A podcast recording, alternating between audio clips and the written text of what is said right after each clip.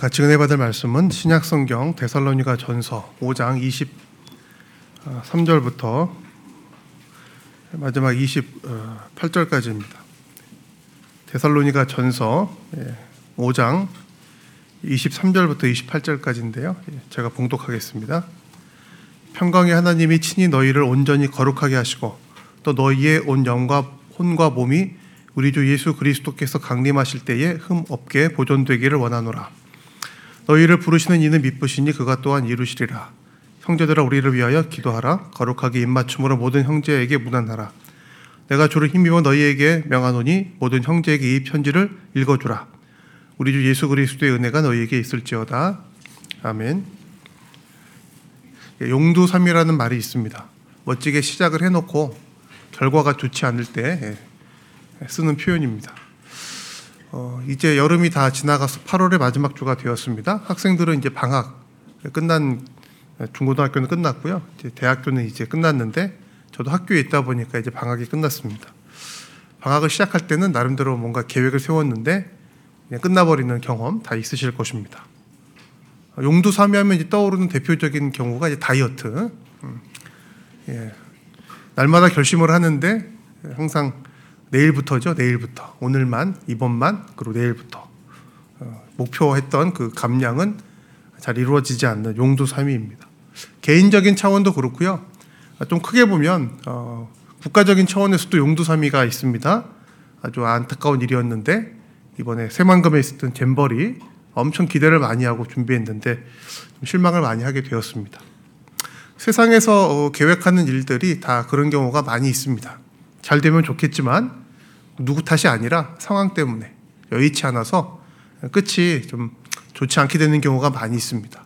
그래서 누가 무슨 말을 해도 심지어 내가 뭔가 계획을 세워도 나 자신조차 우리가 신뢰하지 못할 때가 많이 있습니다. 어, 기대가 크고 호언장담일수록 별로 기대가 안 됩니다. 가족 안에서도 그런 일이 좀 있습니다. 저도 생각을 해보면 반성을 해보면 애들한테 이렇게 하면 아빠가 해줄게라고 약속했던 거 많이 있는데 예, 못 해준 거 많아요. 예. 하나님은 다르십니다. 하나님은 약속하시고 반드시 이루어 주시는 우리 하나님 아버지가 되십니다. 성경은 그런 하나님의 성품을 미쁘시다 이렇게 표현합니다. 오늘 본문에도 이제 미쁘신 하나님 나오시는데요. 하나님은 믿음직하고 신뢰할 만하고 항상 기대할 수 있는 좋은 분 우리 하나님 아버지이십니다. 말은 그렇게 돼 있는데 사실 우리가 신앙생활 하다 보면 하나님이 믿으신 분 맞나 생각이 들 때도 있습니다. 어, 그 약속 해주신 걸로 내가 아는데 이게 도대체 언제 이루어지는 건가? 어, 있죠? 예. 어, 나한테만 관심이 없는 거 아니야? 이런 생각이 들 때도 있습니다. 믿으신 거 맞아?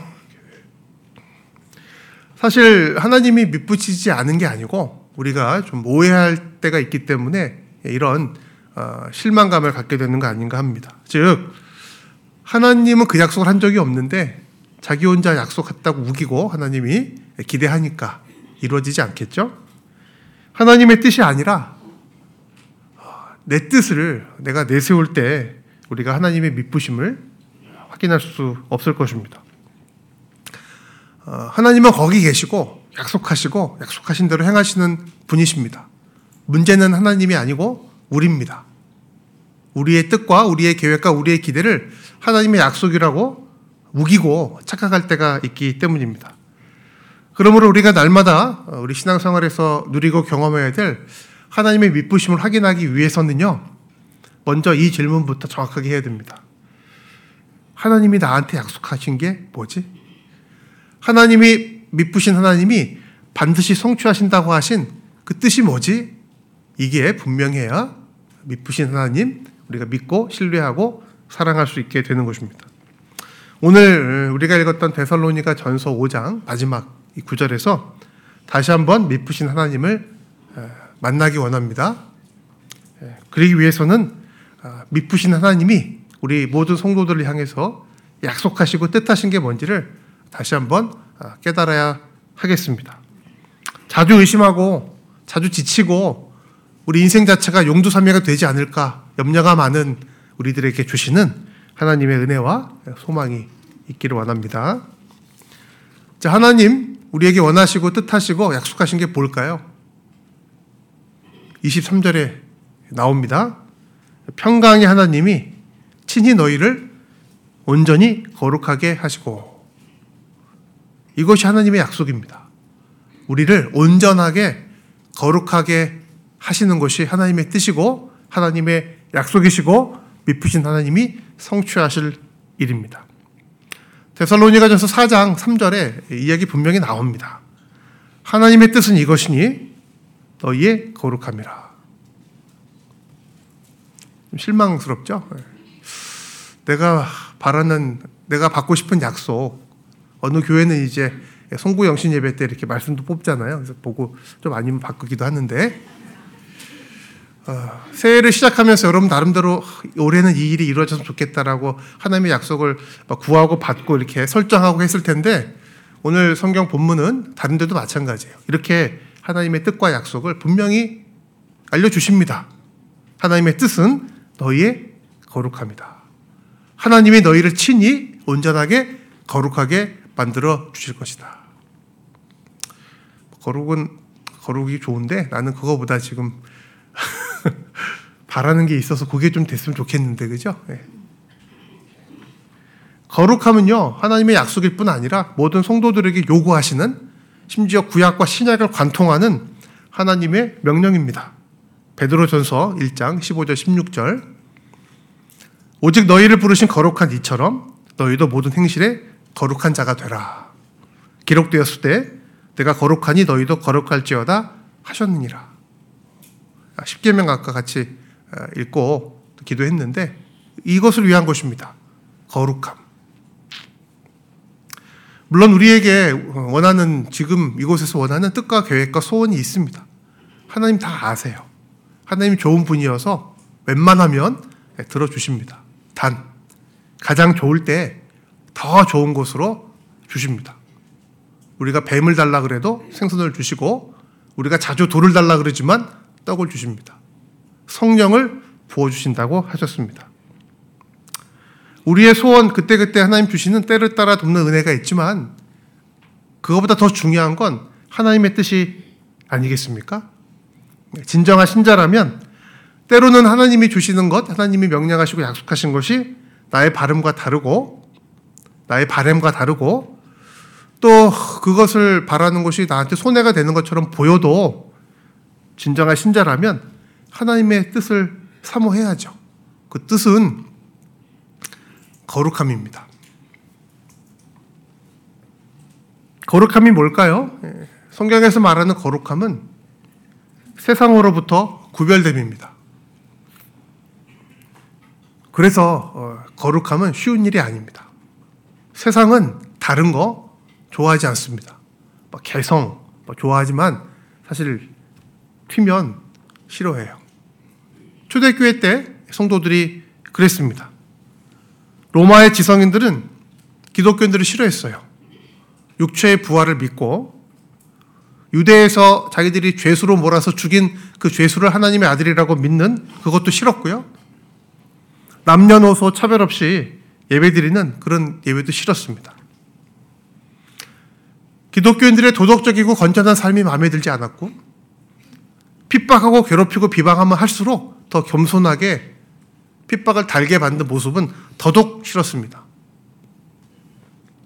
그래서 말도 안 되는 이야기인 것 뻔히 알지만 모여가지고 사람 잡아먹는다는 둥 성찬식을 걷고요. 왜 남자와 여자가 모여서 예배 드릴까? 왜 그럴까? 이런 루머를 퍼뜨리기도 했습니다.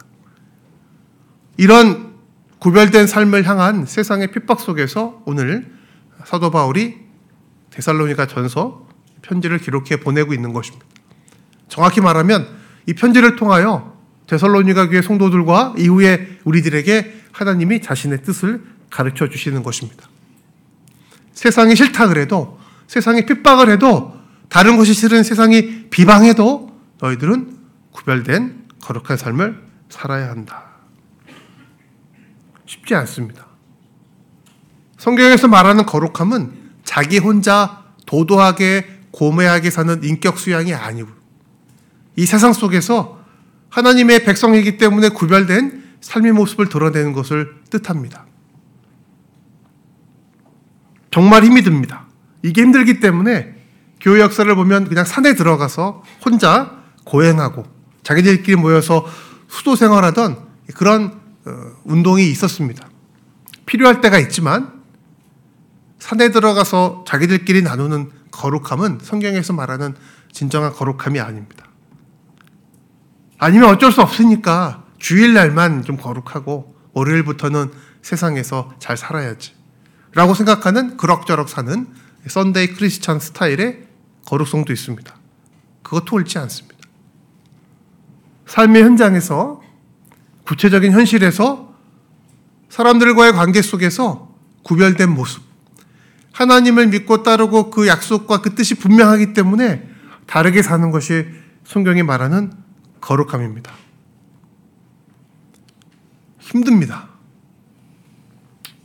사실 불가능하다고 생각이 들 수도 있습니다. 거룩하게 살아보려고 다 하시잖아요. 좀 다르게 오늘 이렇게 말씀을 들었으니 오늘 오후부터 가정에서 그 사람을 대할 때 그 원수가 가정에 있다고 성경에도 있어요. 달라야지.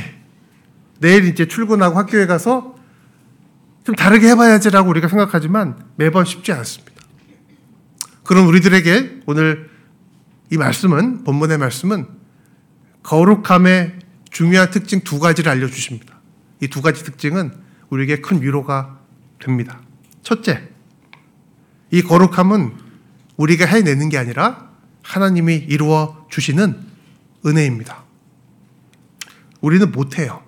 여기서 말하는 거룩함은 그냥 다른 사람들과 비교했을 때 좀 괜찮은 크리스찬으로서의 성품 이런 거 아닙니다. 아니면 어, 작년이나 지난달과 비교할 때 좀 나아진 나의 인격 이런 거 아닙니다. 뭐라 그러셨죠? 베드로 전서에서 내가 거룩하니 너희도 거룩하라. 하나님이 약속하시고 성취하시고 우리에게 명령하시는 거룩함은 윤리적 고귀함이 아니에요. 하나님의 성품입니다. 그러므로 이 거룩함은 우리가 못하는 겁니다. 원래부터. 하나님이 이루어 주시는 것입니다. 하나님께서 친히 이루어지지 않 이루어 주시지 않으면 이루어질 수 없는 은혜입니다. 하나님은 우리를 거룩하게 만들어 가십니다. 우리가 못하기 때문에 하나님이 해 주십니다. 어떻게 하실까요? 오늘 본문에 하나님을 평강의 하나님이라고 소개합니다. 샬롬의 하나님, 평강의 하나님. 세상은요, 많은 경우에 사람을 바꿀 때 개조하려고 그럽니다. 강요하는 경우가 많이 있습니다. 제가 집에서 그러는 것 같아요. 우리 하나님 아버지는 평강으로 우리를 거룩하게 만들어 가십니다. 좋으신 분이십니다. 빚어 가십니다. 하나님의 구원의 은혜는 우리가 처음 믿었을 때 끝나는 것이 아닙니다. 내가 너희들을 구원해 주고 내 자녀 삼았으니까 그다음부터는 잘해라. 내가 십계명 줄 테니까 이대로 잘할지 못할지 내가 좀 살펴볼게. 라고 팔짱 끼고 어, 계시다가 나중에 종합평가하시는 그런 하나님이 아니십니다. 날마다 친히 평강 가운데 우리를 빚어 가십니다. 미쁘신 하나님께서는 우리를 불러주신 우리를 의롭다고 하신 그 의에 걸맞게 우리를 바꾸어 가십니다. 우리는 부족하지만 우리는 넘어지지만 우리는 신뢰하지 못할 때가 있지만 하나님이 미쁘심으로 하나님이 바꾸어 주십니다. 우리는 질그릇 같습니다. 그러나 그 안에 보배를 두시고 그 보배를 담기에 합당한 그릇이 되도록 깨끗한 그릇이 되도록 우리를 빚어 가십니다.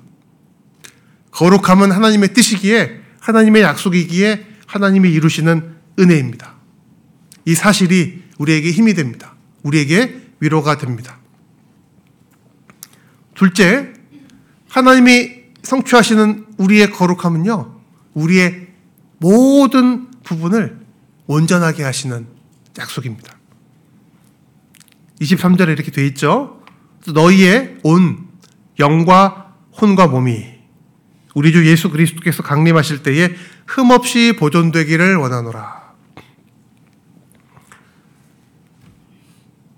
온전하게 우리의 모든 부분을 바꾸어 주십니다. 그때까지 우리의 모든 부분을 지켜주시고 보존해 주십니다. 영, 악한 사탄 마귀의 괴계로부터 우리의 영혼을 지켜주십니다. 혼, 험한 세상의 흐름 속에서 우리의 생각과 마음을 지켜주십니다.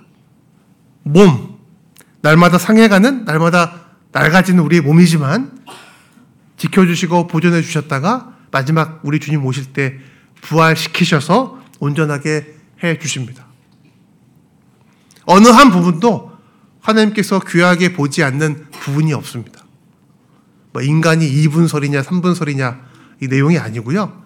하나님이 우리를 거룩하게 빚어가시는 성화에 대한 이야기입니다. 우리는 나 자신을 포기할지 모르지만 하나님은 온전하게 우리 삶의 우리 인생의 모든 부분들을 챙기시고 모든 부분에서 우리를 거룩하게 만들어 가십니다. 포기는 성도들이 할 수 있는 선택이 아닙니다. 하나님이 포기하지 않고 지켜주시고 보존하시고 완성해 나가시기 때문에 우리 마음대로 함부로 나 자신을 포기해선 안 됩니다. 다만 언제 이루어질까요? 언제 우리의 모든 삶의 부분들이 우리 인생의 모든 부분들이 온전하게 될까요? 주 예수 그리스도께서 강림하실 때입니다. 개인적으로는 우리가 이 인생을 마치고 하나님 앞에 가게 되었을 때 우리의 영과 혼이 온전하게 될 것입니다. 그러나 궁극적으로는 우리의 육체도 부활하여 온전하게 되어야 합니다. 이 몸이요 하나님이 지어 주신 거예요. 다른 종교는 몸 별로 안 좋아합니다. 이 당시에 헬레니즘, 그리스 로마 사람들은 몸 별로 안 좋아했어요. 소크라테스가 이렇게 얘기했죠. 내가 독배 마시고 죽는데 왜 슬퍼하는 거야? 이제 몸 버리고 내가 영원히 이 영원의 세계로 가는 거 좋은 일이 아닌 이런 얘기 했는데 기독교는 그렇게 생각하지 않았습니다.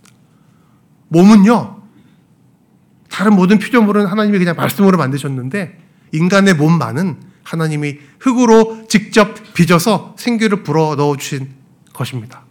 몸도 귀한 것입니다. 건강 관리 잘 해야 돼요. 몸을 함부로 쓰면 안 돼요. 하나님의 영에 거하시는 성전이라고 하셨습니다.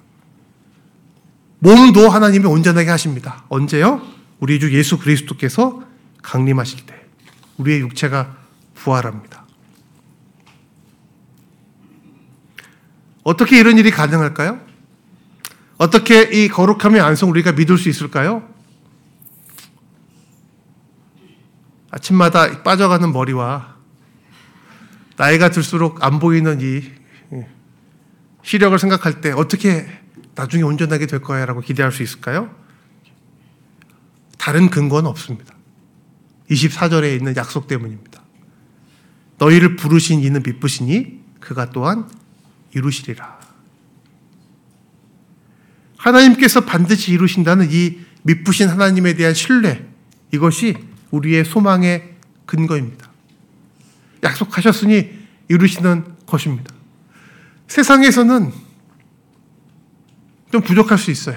우리 마음도 날마다 힘들고, 우리의 몸도 사실 아프고, 그러나 우리 주님 다시 오실 그날이면 온전하게 해 주신다고 약속하신 하나님은 미쁘신 분이십니다.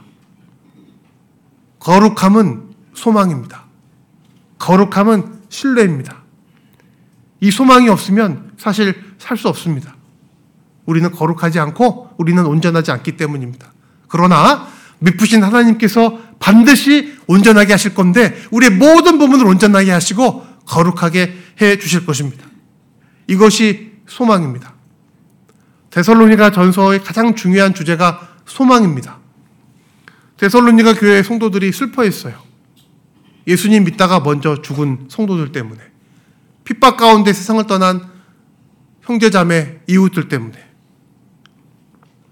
데살로니가서 1장 3절에 이렇게 사도 바울이 말합니다. 내가 감사하는 것은 너희의 믿음의 역사와 사랑의 수고와 우리 주 예수 그리스도에 대한 소망의 인내를 우리 하나님 아버지 앞에서 끊임없이 기억함이니 그냥 소망 아니에요. 우리 주 예수 그리스도에 대한 소망의 인내입니다. 4장 13절에서는 또 이렇게 이야기합니다.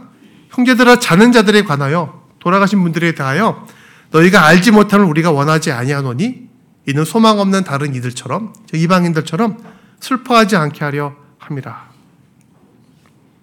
살아 있을 때뿐 아니라 우리의 영혼이 세상을 떠난 후에도 부활의 소망을 가지고 살아가라는 위로와 격려가 복음의 핵심입니다. 세상에 모든 것을 두지 않습니다. 세상에 모든 것을 두면 이곳에 있는 우리의 삶에 우리가 초점을 맞추면 소망이 힘들어요. 우리는 거룩하지 않고 온전하지 않기 때문에 그렇습니다. 그래서 그런지 많은 사람들은 희망을 잃고 삽니다. 대한민국에 소망 없다고 얘기하는 사람들이 많죠. 지난주에도, 아니, 어제도 뉴스 들어보니까 어느 민박집에서 남자분 4명이 세상을 떠났다고 수사한다고 되어 있는데요.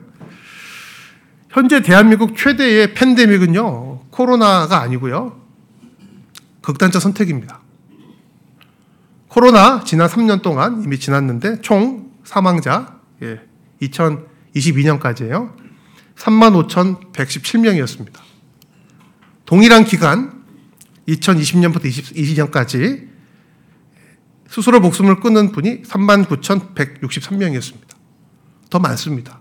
하루 평균 35.7명입니다. 모르셨죠? 우리나라 이야기입니다. 하루 평균 35.7명. 정부도 사회도 별로 대책이 없습니다. 마포대교에 한강 다리에 글귀를 몇 가지 써놓는 거 최선입니다.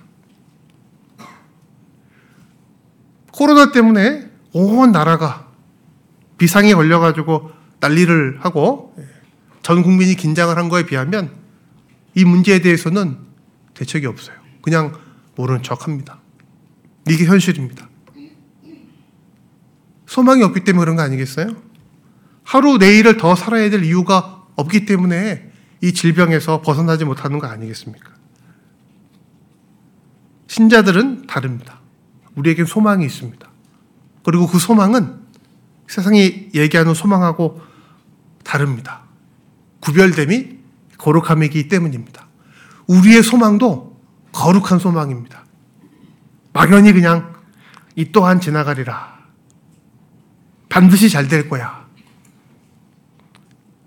그것이라도 한강다리에 있는 것이 귀하긴 한데 좀 허무하더라고요. 여기까지 오신 분들이 저 글귀 읽고 소망을 찾을까 생각이 들 때가 있었습니다. 우리의 소망은 그냥 막연히 그냥 지나갈 거야. 잘 될 거야가 아닙니다. 우리의 소망은 다시 오실 우리 주 예수 그리스도이십니다. 다시 오십니다. 왜 오실까요? 우리를 온전하게 하시기 위하여. 우리를 온전히 거룩하게 하시기 위하여 다시 오십니다. 지금은 과정 중입니다. 잘 모릅니다. 힘들 수도 있습니다. 나의 이 인생의 스토리가, 나의 이 문제가, 나의 이 소망과 기대가 어떻게 성취될지 잘 몰라요. 그러나 한 가지는 분명하고 확실합니다. 우리 주님이 다시 오시는 그날, 우리의 육체도 다시 부활하여 온전하게 될 것이다. 이거 확실합니다. 이것이 우리의 소망입니다. 아, 지금 잘 모르는 거면요. 낙심과 절망의 이유가 아닙니다. 도리어 기대와 소망의 이유입니다. 지난번에 왔을 때도 얘기한 것 같은데 요즘도 2002년 월드컵 경기를 방송에서 틀어줍니다. 재미가 없진 않지만 기대는 안 돼요. 왜? 결과를 다 아니까. 육부작 드라마 재방송 재미없어요. 왜요? 결과를 아니까. 아, 저기, 저기 서 주인공이 어, 죽지 이런 거 다 알거든요. 재미없어요. 다 알면 재미없습니다. 우리 인생의 과정 속에 그때 그때 오늘 그리고 내일 하나님이 나를 어떻게 빚어 가시는 거야. 잘 몰라요. 나는 왜 이런 거야? 나 이렇게 힘든 거야? 다 이해하시, 이해하지 못할 때가 많이 있습니다. 여러분, 그때 이 약속 붙드세요. 지금 모르지만 하나님이 빚어가고 계시는 거야. 하나님이 온전하게 만들고 계시고 우리 주님 다시 오실 날 다 알려주실 거라는 것을 믿으면 됩니다. 그날 함께 나눌 놀라운 나의 삶의 이 스토리를 만들어 가시기 위하여 오늘 하나님이 이렇게 일하시는 것입니다. 힘들고 어렵지만 이 소망을 가질 수 있다면 우리는 포기하지 않습니다. 지금 다 이해할 수 없지만 그날이 되면 얼굴과 얼굴을 대하여 주님이 나를 아신 것처럼 내가 알 것이기 때문에 그날을 바라보고 소망하면서 오늘도 이렇게 말씀 앞에 나오는 것입니다. 이것이 우리가 가진 소망이요, 구별된 소망이고 거룩한 소망입니다. 세상에 이것을 알려주어야 합니다. 세상이 말하는 소망은 덧없는 거예요. 다 속이잖아요. 거기 투자해봐야 손해봐요. 거기 올인해봐야 남은 게 없습니다. 그러나 하나님의 분명한 이 약속 앞에 모든 것을 드릴 수 있습니다. 하나님은 미쁘신 분이시기 때문입니다. 하나님의 약속, 우리 주님 다시 오셔서 우리를 온전하게 하실 거라는, 우리를 온전히 거룩하게 하실 거라는 이 약속에 우리의 소망을 둘 수 있다는 것이 성도의 특권입니다. 모든 일은 하나님이 하십니다. 우리를 의롭게 부르신 것도 오직 은혜요. 우리를 그 의에 합당하게 거룩하게 만들어 가시는 것도 은혜요. 마지막 날 우리의 영과 혼뿐 아니라 우리의 육체까지 온전하게 하실 그 예수님의 강림의 약속도 다 은혜입니다. 우리 안에는 소망과 신뢰의 이유가 전혀 없어요. 자격도 가능성도 없습니다. 칭의는 하나님이 하신 거고 그 다음에 성화는 우리도 좀 해야 된다. 이상한 신학입니다. 처음부터 끝까지 우리가 할 수 있는 게 없어요. 나는 칭의는 된 것 같고 좀 쉬었다가 성화해야지. 이상한 신앙생활입니다. 하나님이 주시는 은혜일 뿐입니다. 삼위일체 하나님께서 이루시는 은혜의 두 측면일 뿐입니다. 하나님 다 하시면 할 게 없네. 하나님의 주권적인 역사가 우리의 포기와 방만함을 정당하진 않아요.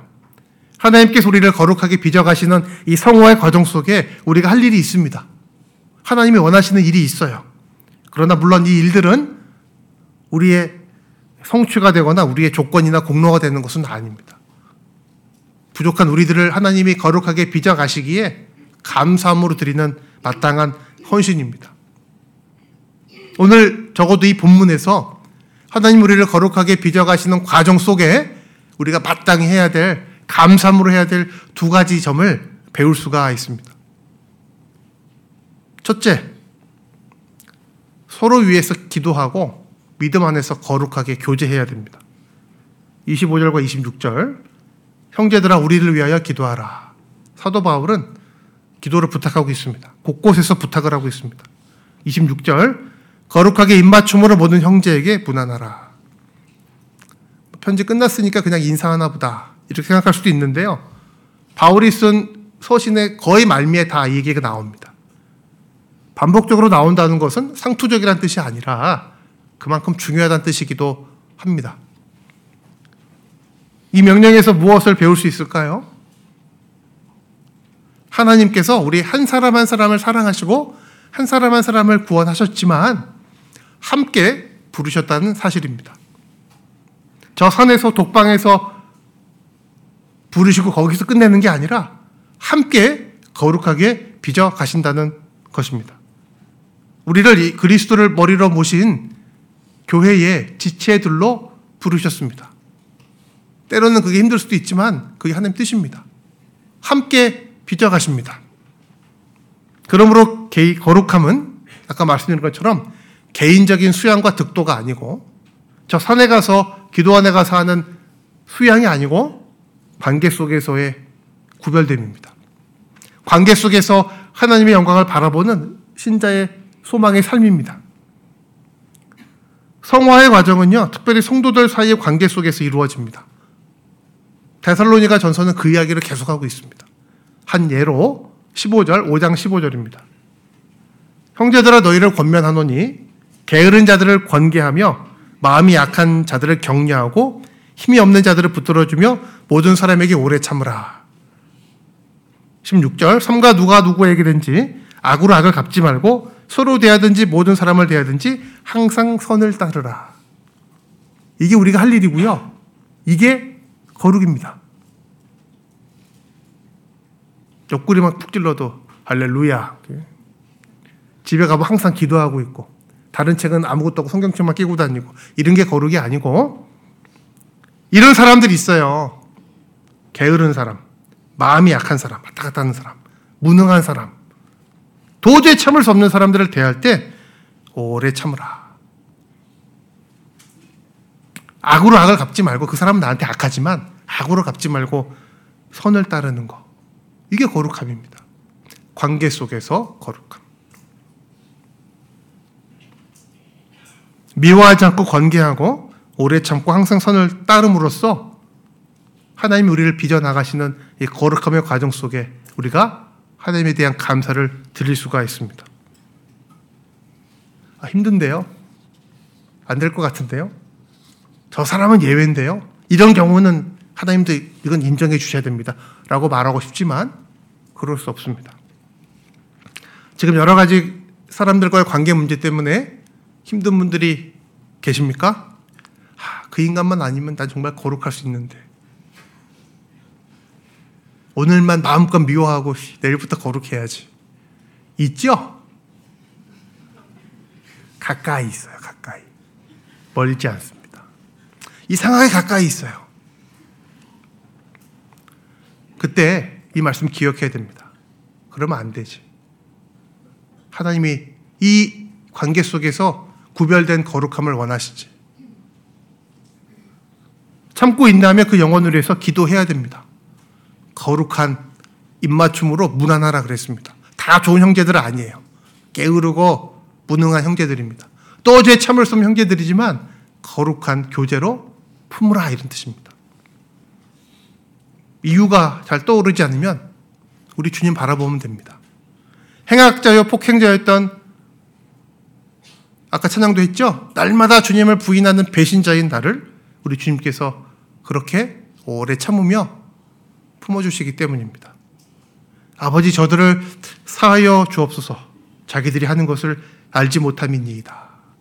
십자가에서 드렸던 예수님의 그 기도 어쩌면 오늘 나를 향하여 오래 참으시며 드리는 우리 주님의 기도 아니겠습니까? 우리 주님이 참아주신다면 우리 주님이 그렇게 품어주신다면 우리도 그렇게 해야 됩니다. 하나님의 뜻입니다. 둘째, 하나님이 우리를 거룩하게 빚어가시는 과정 속에 우리가 마땅히 해야 될 또 다른 일은 함께 하나님 말씀에 집중하는 것입니다. 27절, 내가 주를 힘입어 너희를 명하노니 강력한 명령이죠. 모든 형제에게 이 편지를 읽어주라. 이 명령 역시 그냥 상투적인 이야기로 넘어갈 수도 있지만 아주 중요합니다. 그때는요 종이도 없고 출판사도 없고 SNS도 없었어요. 데살로니가 이 전서 이 편지는 그냥 개인이 보내는 편지가 아닙니다. 계시의 말씀입니다. 너희 데살로니가 교회 성도들만 읽고 끝내지 말고 모든 사람들에게 읽어주라. 개인 의견이 아니라 하나님의 계시였기 때문입니다. 함께 읽고 나눌 때 하나님의 뜻을 깨달을 수 있어요. 함께 우리를 거룩하게 빚어가시는 하나님의 미쁘신 은혜에 참여할 수 있습니다. 우리 시대도 마찬가지입니다. 말씀이 없으면 거룩해지지 않습니다. 이 거룩은 우리의 도덕 수양이 아니고 세상의 좋은 평가가 아니라 하나님의 뜻과 약속과 성품이기 때문입니다. 말씀이 필요합니다. 복받고 잘 된다는 그런 말씀이 아니고 하나님의 분명한 약속의 말씀이 필요합니다. 어떤 약속이죠? 우리를 거룩하게 부르셨고 성도로 부르셨고 거룩하게 만들어 가신다는 약속입니다. 하나로 한 사람 한 사람 부른 것이 아니라 교회로 공동체로 부르셨다는 약속입니다. 에베소서 5장 26절 27절에 이렇게 가르쳐 주십니다.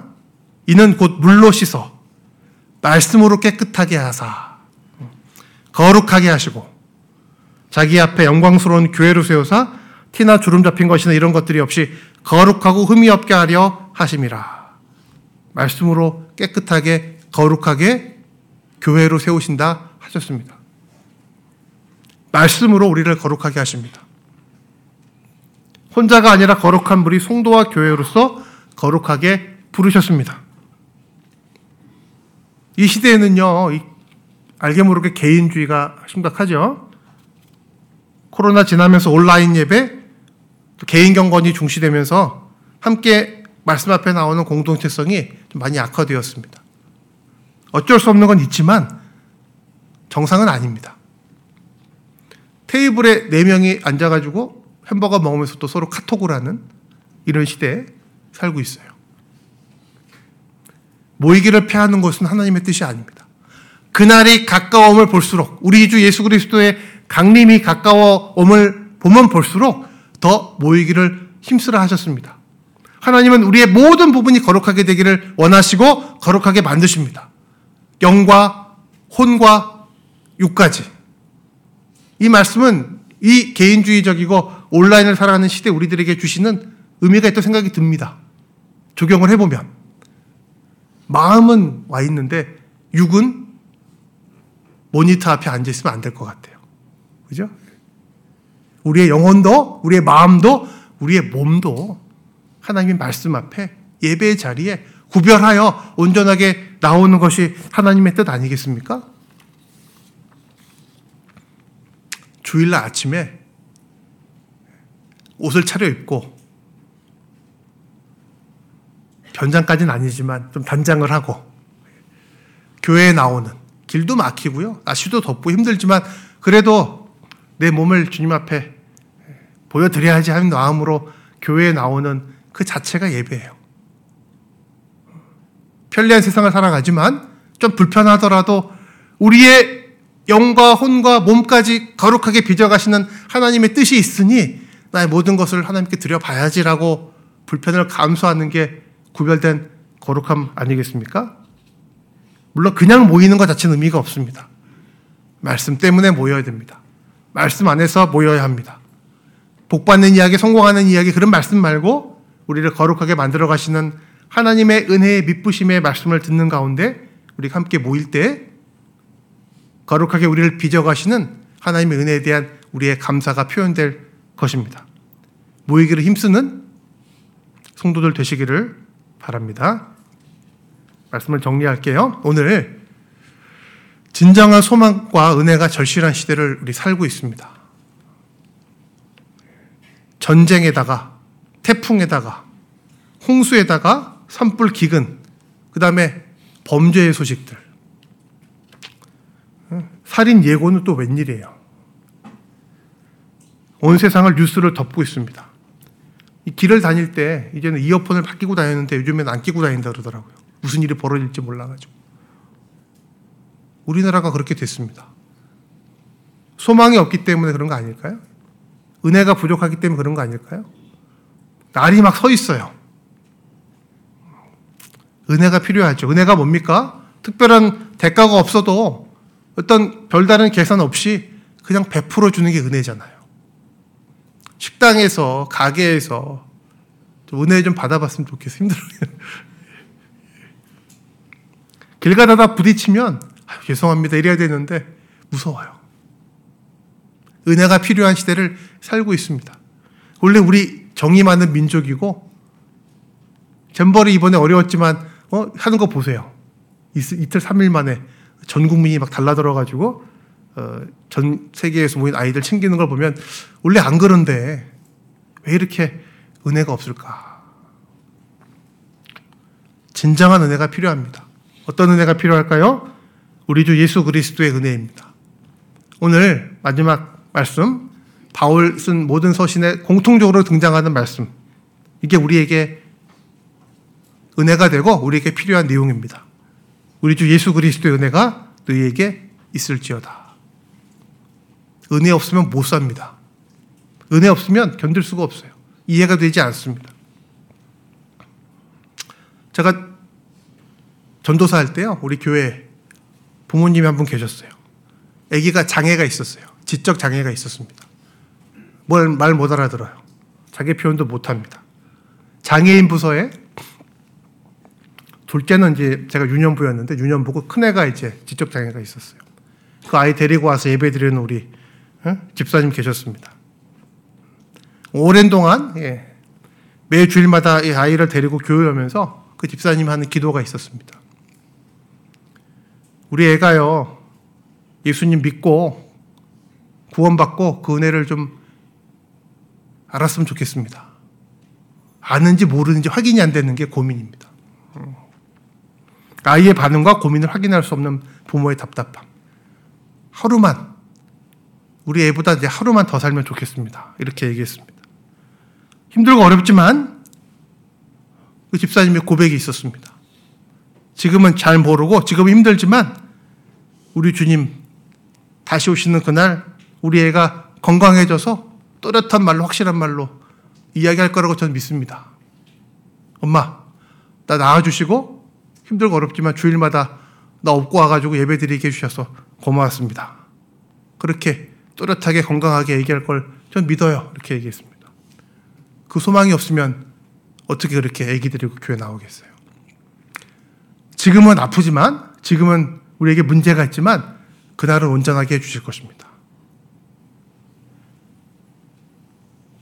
오해와 편견과 비난과 핍박과 순교가 기다리고 있던 데살로니가 교회 성도들에게 필요했던 것이 우리 주님의 은혜였습니다. 그날 다시 오셔서 모든 것을 알게 하시고 모든 것을 온전하게 하시고 우리를 완전히 거룩하여 하나님 나라에 들어가기에 천국에 들어가기에 조금 더 부족함이 없게 만들어 주실 그 우리 주님의 은혜였습니다. 다시 오실 예수 그리스도께서 오늘 지금 이 자리에서도 우리의 주님이시라는 사실이 은혜입니다. 다른 은혜 좀 없어도 괜찮습니다. 그 주님이 세상 끝날까지 우리와 항상 함께 계신다는 사실이 은혜입니다.